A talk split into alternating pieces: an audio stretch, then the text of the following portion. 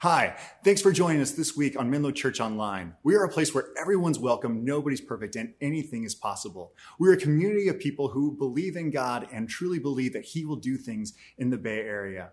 So, our hope this week is that you would be able to connect with Him and hear what God has to tell you. So, enjoy the rest of this message.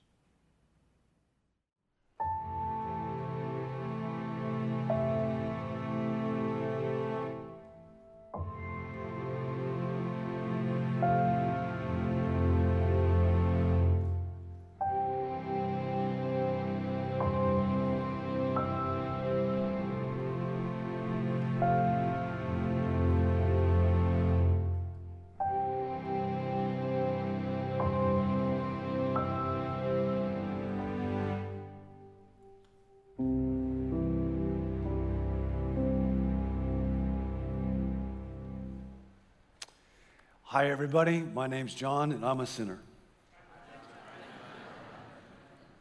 Let's try that one more time.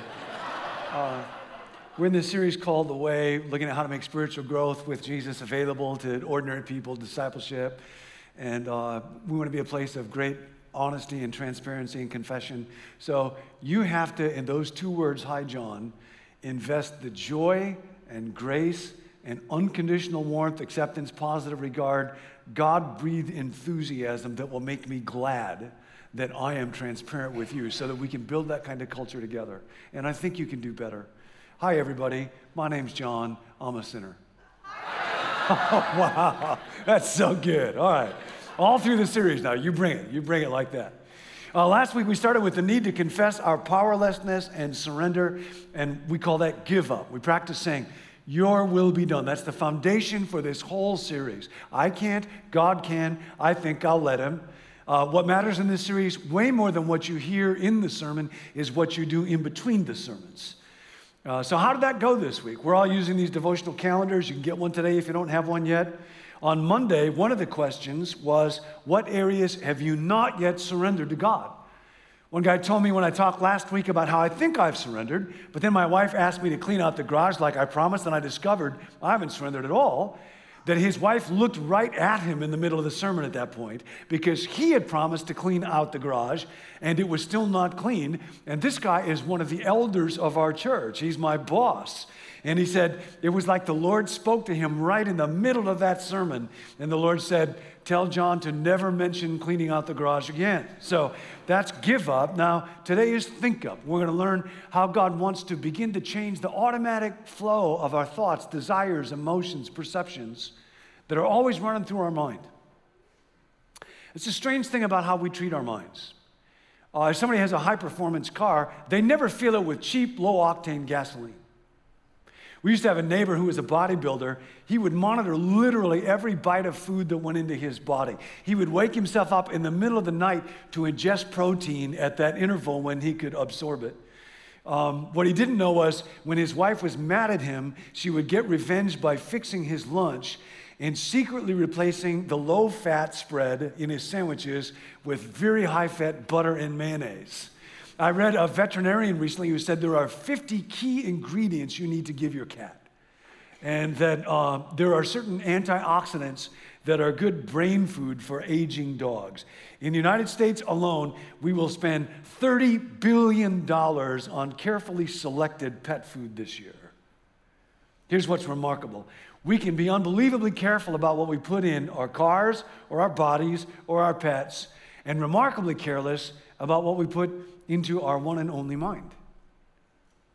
Whatever kind of junk may be floating around us on social media or absurd clickbait headlines or non edifying material on TV or in the movies or in magazines or conversations that are full of gossip or crassness or envy will be things that we end up feeding our mind. And yet, and yet, to a very large extent, the kind of mind I cultivate determines the kind of life I live and the kind of person that I become. And what is more, folks don't talk about this much, you and nobody else is in charge of what you put into your mind, is in charge of the quality of the mind that you steward. Our middle child, Danny, has always had a terrific imagination. And one time when he was four, we punished him by putting him in the timeout chair And he just sat there grinning the whole time.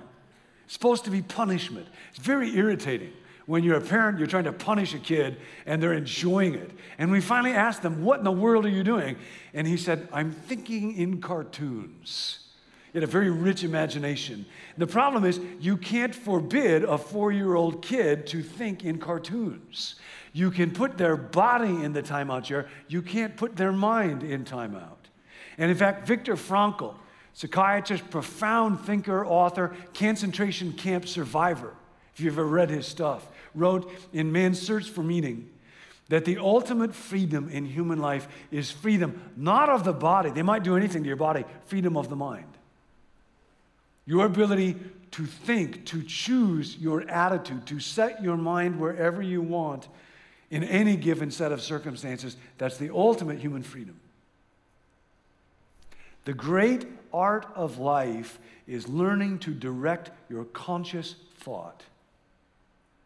You have an unceasing stream of thoughts, perceptions, desires, emotions going on in your mind. That is your life. And the ability to direct it well is the ultimate art of living. I can have a mindset on an elevated vision of God and His goodness and presence and love that can inspire me, or I can have a mind weighted down by worry, chronic discontent, ego, anger, fear. Great student of the mind uh, by the name of Csikszentmihalyi said, uh, at certain times in history, cultures have taken it for granted that a person wasn't fully human unless he or she learned to master thoughts and feelings. One of those times was Jesus' time. One of those cultures was Jesus' culture. One of those teachers was the master. So, today we're going to talk about reading the Bible for spiritual growth in order to be changed so that we can live a wonderfully surrendered life. Classic statement about this comes from Paul to his young friend Timothy. But as for you, continue in what you have learned and have become convinced of, because you know those from whom you learned it, and how from infancy you have known the Holy Scriptures, which are able to make you wise for salvation through faith in Christ Jesus. All scripture is God breathed and is useful for teaching, rebuking, correcting, and training in righteousness, so that the servant of God may be thoroughly equipped for every good work. No person can have a great life without a great mind. I don't mean a high IQ mind, I mean a peace filled, surrendered, joyful mind. No one can have a great mind unless they feed it great thoughts. And there is no greater source of great thoughts in human history than the Bible. So, this step in this message is incredibly simple, can be summarized in three words read the Bible.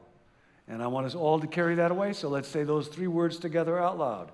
Read the Bible. If you're worried, discouraged, tempted, confused, curious about God, feeling alone, need wisdom, want to feed your mind something better than all the junk around us, what should you do? Um, after the service, if somebody asked you, what was the message about? What will you tell them? Might not be a good message, but I promise you, you will know what it's about. Now, this leads to a next question Why should I read the Bible? Common question in our day. 2,000 year old book, different culture, seems odd. Why should I read it? Well, for one thing, you might go to heaven. And if you do, you might run into one of the people who wrote one of the books in the Bible. And he might ask you, What'd you think of my book? and you don't want to have to say, Oh, Mr. Malachi, never got around to reading it. It was in a bad location. I'm sure it was fine. I should read the Bible because, in Paul's word, it's God breathed. Now, this is a unique thing about this book. While fully honoring the humanity and culture of every author, 66 books in the Bible, God uniquely inspired the scriptures to allow us to learn that there is a great story to human existence and to reveal himself and his character. Why read the Bible? What does reading it do? It generates life, it creates faith, it provides guidance. It makes the foolish wise. It makes the faltering strong. It makes the discouraged hopeful. It is the first book to read to a little child. It is the last best book to read to a dying man. It is so simple and yet so deep. The early church fathers and mothers used to say a gnat could swim in it, but an elephant could drown in it. It corrects the erring, it inspires the daring, it encourages the despairing, it humbles those who are overbearing. Reading the Bible honors God and worries the devil. It reminds the lonely they have love for this life and heaven in the next. I promise you, I promise you, on your deathbed, there is no book that will speak to you the way that this book will. In this book, we discover not so much how the world got made as by whom and what for. From this book, you will learn your identity and your family and your enemy the awful calamity of your sin, and the royal pedigree of your life as a child of the king, and your eternal destiny as a citizen of heaven. And if that were not enough, in this book you will meet Jesus, who alone mastered life and conquered death. The story of his actions, the unmatched brilliance of his teachings, the eyewitness account of his death on a cross and his resurrection are simply found nowhere else but this book. Is it any wonder that People like William Tyndale, John Rogers, others sacrificed their lives to make it available. That across the centuries, countless others have toiled in anonymity and great poverty and suffering to translate the scripture into unknown languages with such diligence that now over 95% of the world's population have the message of Jesus available to them in their language. No other book comes close to that. It's an amazing book. Here's the question How often do I read it? A survey by American Research Group found 94% of Americans own a Bible. No other book comes close. 94% of us own it. Most homes have multiple copies. 90% believe that it applies to today. 86% believe that it's holy. And yet, less than 30% read it even weekly outside of church, if they read it there. Biblical literacy is at an all time low. One survey 30% of the people who responded believed that Joan of Arc was Noah's wife. Not making that up. You have to think about that for a moment. Um, we're going to turn that around based on today's message, which, uh, if anybody asks you, is about what three words? Read the Bible. This series about spiritual growth for everybody. Step one is give up. I can't, God, you can. Uh, I think I'll let him. And, and step two, think up, have a renewed mind primarily by engaging regularly with the Bible. And so I want to give you the simplest framework for engaging the Bible I know. I don't know where it began, but it just uses a little acronym SOAP, S O A P. Paul wrote to the church at Ephesus uh, to be washed in the water of the Word. Like soap goes through the fibers of a dirty fabric, the Word of God can go through the thoughts and desires in my mind and cleanse them. Okay? S O A P. S stands for Scripture. Make a commitment, make a commitment to read the Bible on a regular basis. I recommend daily, not a mechanical thing, not a legalistic thing, just whatever it takes to renew my mind. You don't have to be heroic, just study. Ironically, anybody want to guess the number one reason people give for not reading the Bible? I don't have enough. Lack of time was cited four times more often than any other reason for not reading this book. Now, a big part of this series is we're all coming out of denial together in all areas of our life. We're just admitting we're messed up, we're powerless, we're rejecting the lame excuses we use to tell ourselves. So let's come out of denial on this time thing. Recent Nielsen survey found the average American spends almost six hours a day on video. Of course, nobody in here, but the average American. TV is number one. Every media platform is getting uh, into the video deal because we can't get enough of it. But the more we depend on screens to guide our thoughts, the weaker our ability to direct the flow of thoughts and feelings in our mind because we've outsourced that. That muscle, we have access to more great thoughts than anybody in history, but our ability to direct our thoughts is weaker than ever before because we've outsourced that muscle. So, uh, not only do we watch, but binge watching has become a thing. Jesus was a binge reader of the Bible, and we know this because at the beginning of his ministry, he quotes scripture three times to defeat temptation. At the very end of his life, he quotes scripture on the cross to express his heart to his Father. And in between, everything he did and everything he taught flowed out of his profound immersion, knowledge of the scriptures. You can make time. You can make time. You could do it first thing. You can do it last thing. You can do it middle thing. You could make time for it after work. You could make time for it on the weekend. You could listen to it in your car. You could listen to it while you get ready in the morning. You could read it with a friend. You could read it in line at the grocery store or in line at the airport or in line while you're waiting for coffee. It might make you be nicer to other people. Let's say you pick a time of day. What else do you need? Well, get a Bible that you like. There's different translations. You might know the Old Testament was written mostly in Hebrew, uh, the New Testament basically in Greek, and there's a lot of different translations. I often use the New International Version. If you don't have a Bible, take one today from the church. Just pick one up and take it home with you. If you're wondering, won't I get in trouble for ripping off a Bible from the church? Well, probably, but show a little backbone. Uh, we've got Bibles at all of our campuses this weekend just for this. Just take one out of the pew. Go to uh, uh, Info Central, take one home. Really, we don't want not having a Bible to be a barrier for anybody. Be glad to make that our gift to you. And then pick a passage in the Bible. Again, uh, in the devotional calendar, every day we have a little scripture. And we want to make this way as simple as possible. It's a framework for life. So you don't have to try to add more stuff on to this series. Just use this calendar, it'll get you into the scripture. Uh, after the series, often I'll recommend people to uh, make their way through a little part each day of one book in the Bible to see how it all flows. If you're just starting in your spiritual life, often it's helpful to go through uh, one of the accounts of Jesus' life Matthew, Mark, Luke, or John. And that's all you need. Don't complicate it. Some people wonder do I have to keep a journal? Uh, question here How many people here do not like to journal? Just raise your hand, okay? Look this. is a church, hands up all over the place. Uh, here's something that might be of interest to you Jesus never journaled. Mary, Peter, Moses, Gideon, Elijah, Abraham, all kinds of people in the Bible love God, you know, lived in faith, but they never went to the stationery store and bought a little leather bound book with blank pages and wrote in it every day. Uh, if, if it helps you, do it. I'm an introvert. I process internally. Uh, journal writing often helps me. I'm married to Nancy. She's an extrovert, an external processor. She doesn't like to journal. She'll feel guilty about not journaling, go buy a journal, make an entry, and then go years before she makes her next entry. And then she feels guilty about that, and she'll say to me, What if I die and somebody reads through this and they see how long I went between entries in my journal? And I'll say, The good news is you'll be dead. What do you care if somebody reads it by that time?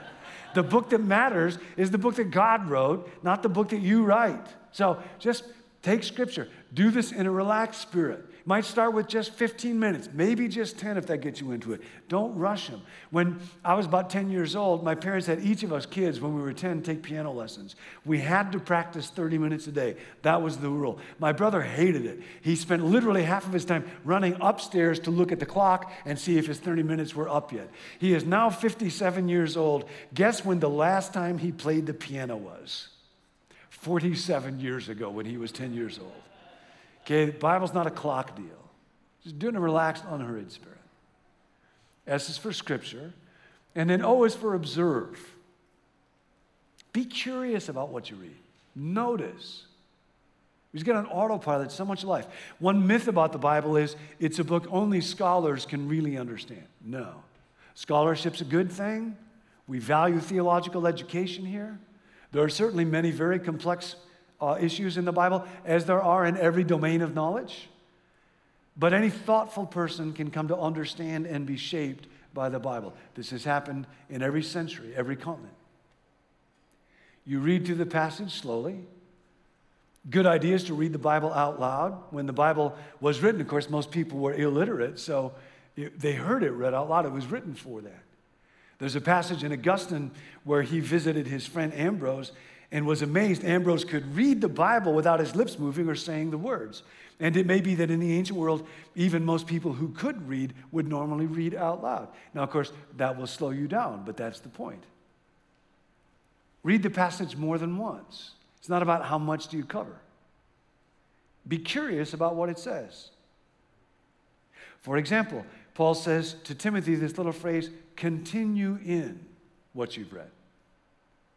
Now we know from this letter that from infancy, Timothy learned the scriptures from his mother, Eunice, and his grandmother, Lois. So I reflect on what a good thing it is to continue in for children, to pass on to a child knowledge and love of Scripture. Aren't you glad for all the people who volunteer week after week in Menlo Kids to help our children know the Scriptures and love God? Aren't you glad for all the people in Menlo Kids who help our kids love Scripture and know God?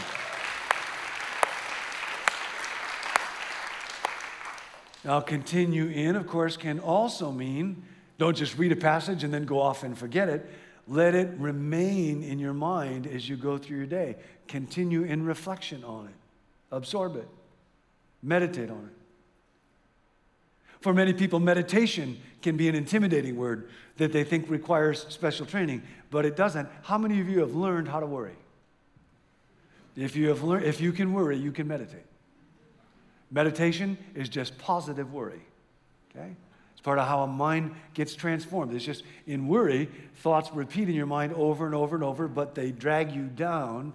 In meditation, I allow thoughts to repeat over and over, but they elevate me.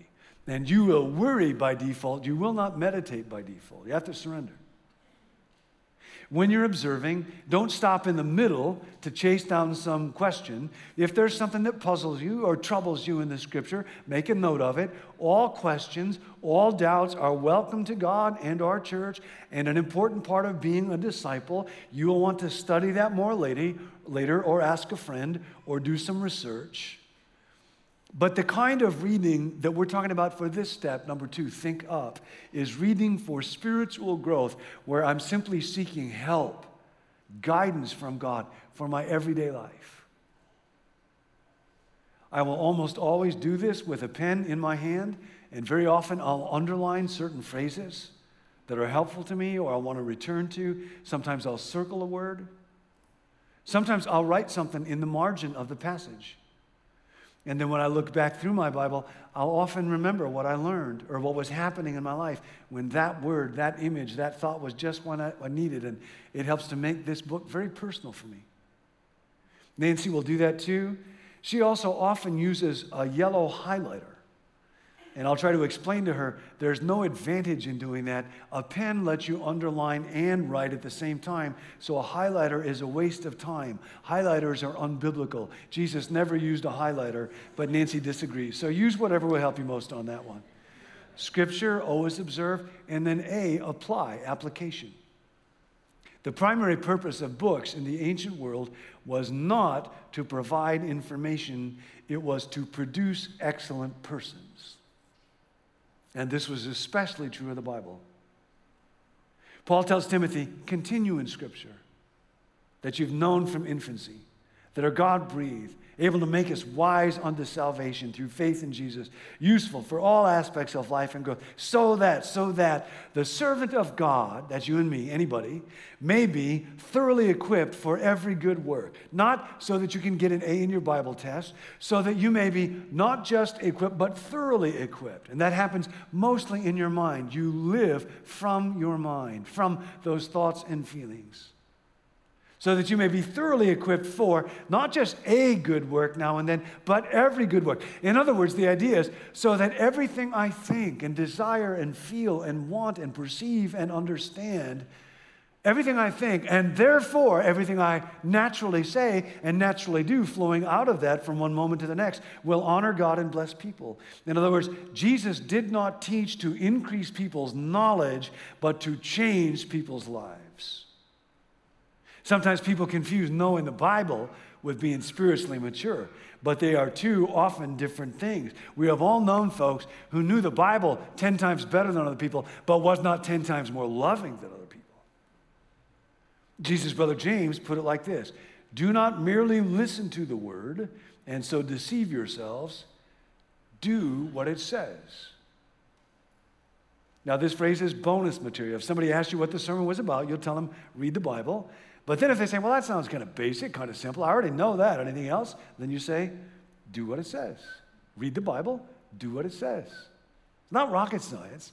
There's a great summary of this often used in AA do the next right thing. And really, if you want to follow Jesus, surrender my will, A, real good thing is just do the next right thing. Read the book, do what it says. A woman named Evelyn Freeman has written a book by this title. She cites research. The average person makes 35,000 decisions a day. We're often overwhelmed by them. She noted when Jesus would interview somebody, intervene in someone's life, he usually gave them one simple next thing to do cleanse a leper, go show yourself to the priest. Heal a paralytic, take up your mat and walk. Raise Jairus' daughter from the dead, fix her something to eat. Instead of some big life plan or mission statement, he just gives instructions do this next thing. Not the next big thing, not the next dramatic thing, not the next impressive thing, just the next right thing. Write somebody a note, give somebody a gift, serve someone, notice someone, relax, forgive, laugh. This will come to you as you read the word.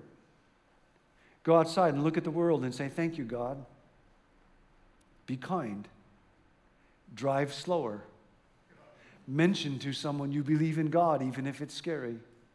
Volunteer. Don't take yourself so seriously. Think about something noble, beautiful, good. Ask for help. Give somebody an unexpected compliment. Look in the mirror, and instead of being discontented or disappointed, say, My gosh, you are fearfully and wonderfully made, you good looking thing. Take a deep breath, smile.